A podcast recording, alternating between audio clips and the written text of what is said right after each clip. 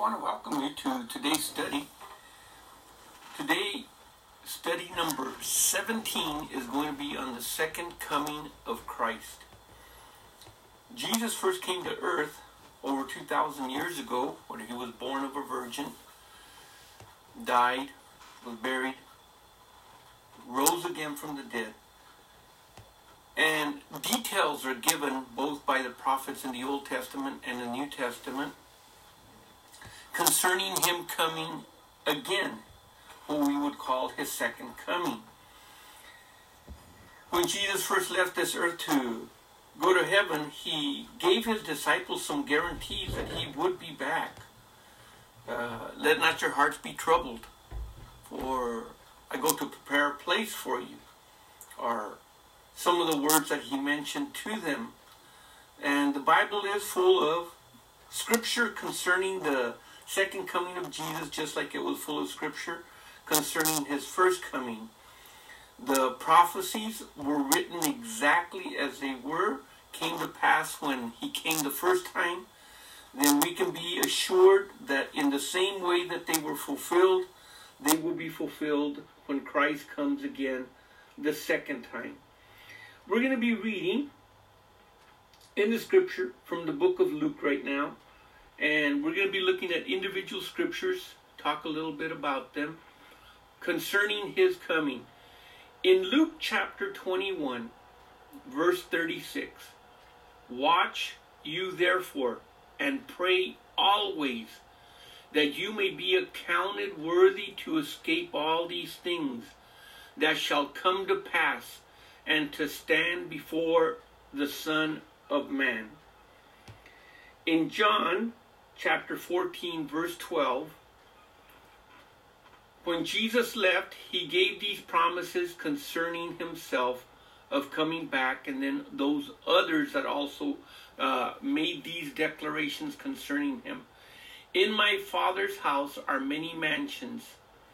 If it were not so, I would have told you. I go to prepare a place for you. Verse 3 And if I go and prepare a place for you, I will come again. Notice, I will come again. You cannot come again unless you've come a first time. I will come again and receive you unto myself, that where I am, you may be also. So here is here is one declaration concerning Jesus coming back. He made the promises to his disciples and he declared himself to truly be coming back one day for us. The angels also gave witness concerning Jesus coming back. In the book of Acts, in chapter 1, in verse 11, the scripture says, Which also said, Ye men of Galilee, why do you stand gazing up into heaven? This same Jesus which is taken up from you into heaven shall also come in like manner as you have seen him go into heaven. So notice exactly how you saw him leave is exactly how he's coming back. This second coming is called the blessed hope by many. It's it's called the the the the the blessed hope because he's coming back. We will not stay here. We will not be orphans. We will not be left in the ground. He will return back. According to the book of Titus in chapter 2, verse 13, looking for that blessed hope and the glorious appearing of the great God and our Savior, Jesus Christ. So, He is coming back. During that time, what will happen uh, to those that are believers, those that have died, and those that have not died?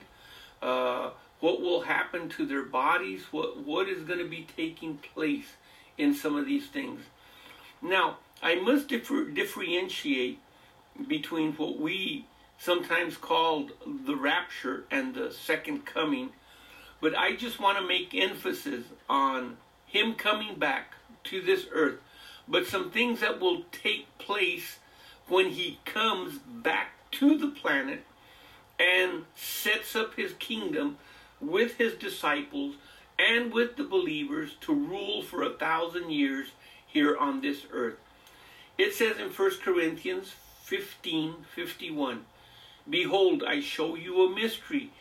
We shall not all sleep, but we shall be changed.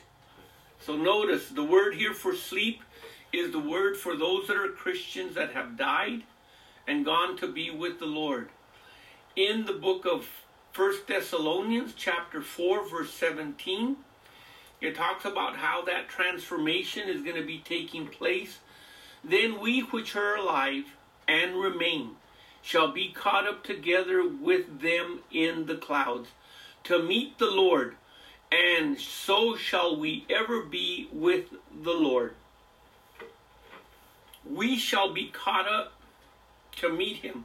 That means our bodies have to be changed and transformed in order to be caught up. We, we cannot be caught up in this physical, corruptible body that's mortal and limited.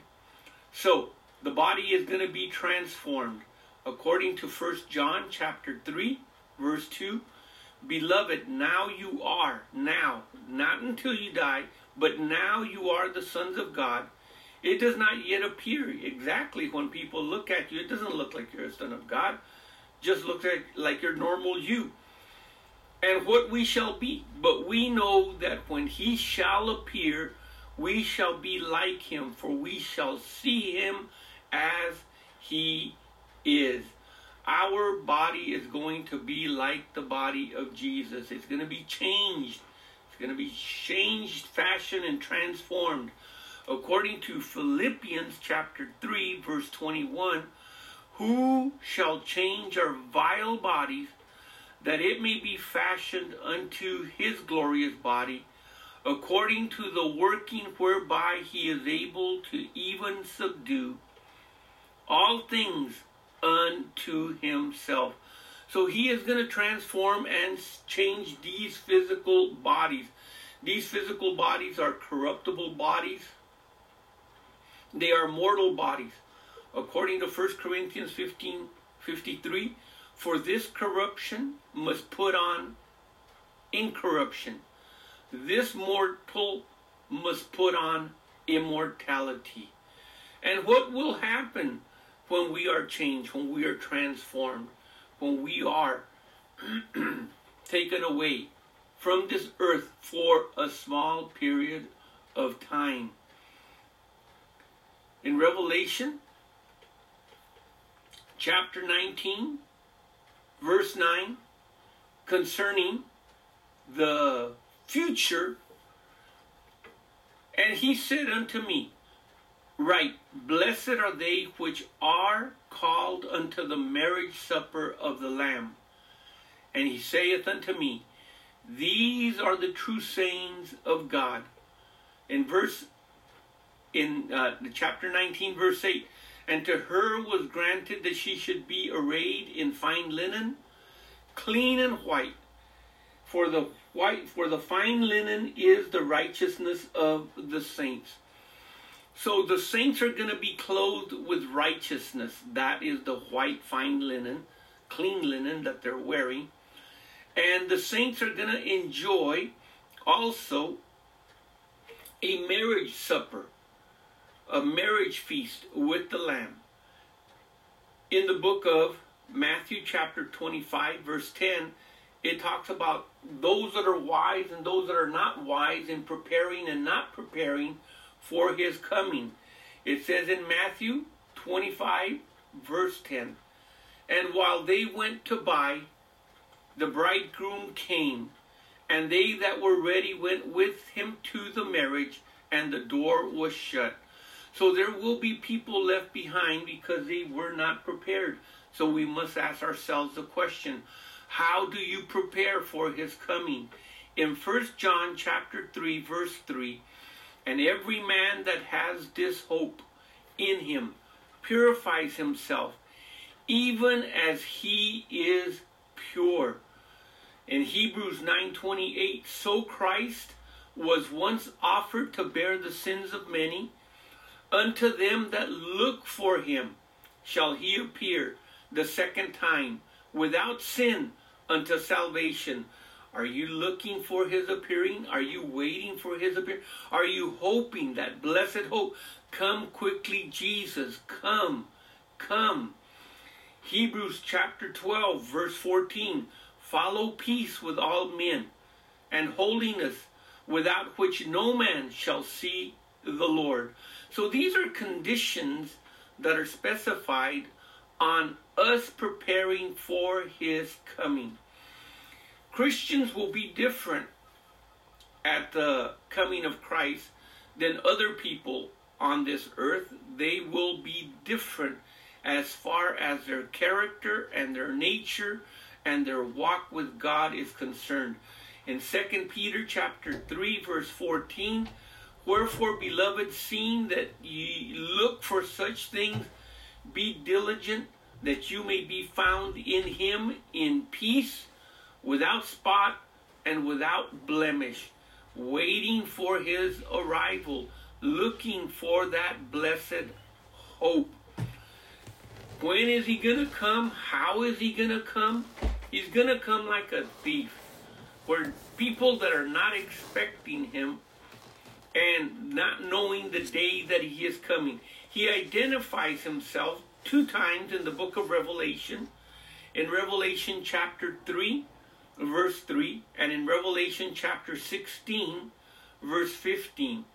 Remember therefore how thou hast received and heard, and hold fast and repent. If therefore thou shalt not watch, I will come on thee as a thief, and thou shalt not know the hour that I will come upon thee. And then in 1615, behold, I come as a thief. Blessed is he that watches and keepeth his garments, lest he walk naked and they should see his shame.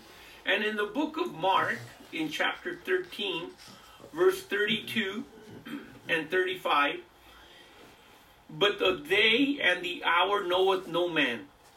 No, not the angels which are in heaven, neither the Son, but the Father. Watch ye therefore, for you know not when the master of the house cometh at evening or at midnight, or at the cock crowing, or in the morning. Verse 36 Lest coming suddenly he find you sleeping.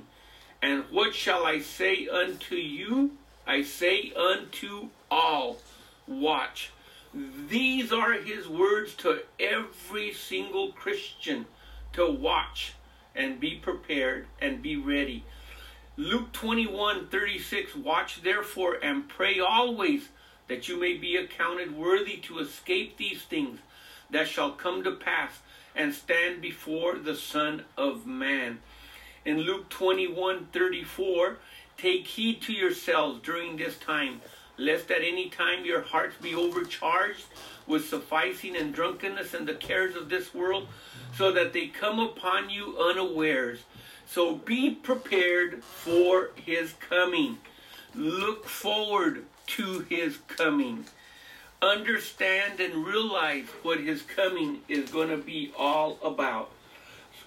So we have to know and we have to recognize that we will be with the Lord. He will transform our vile bodies. He will change us into His image, and we will forever be with the Lord. This was a very simple study today. I hope you have enjoyed it.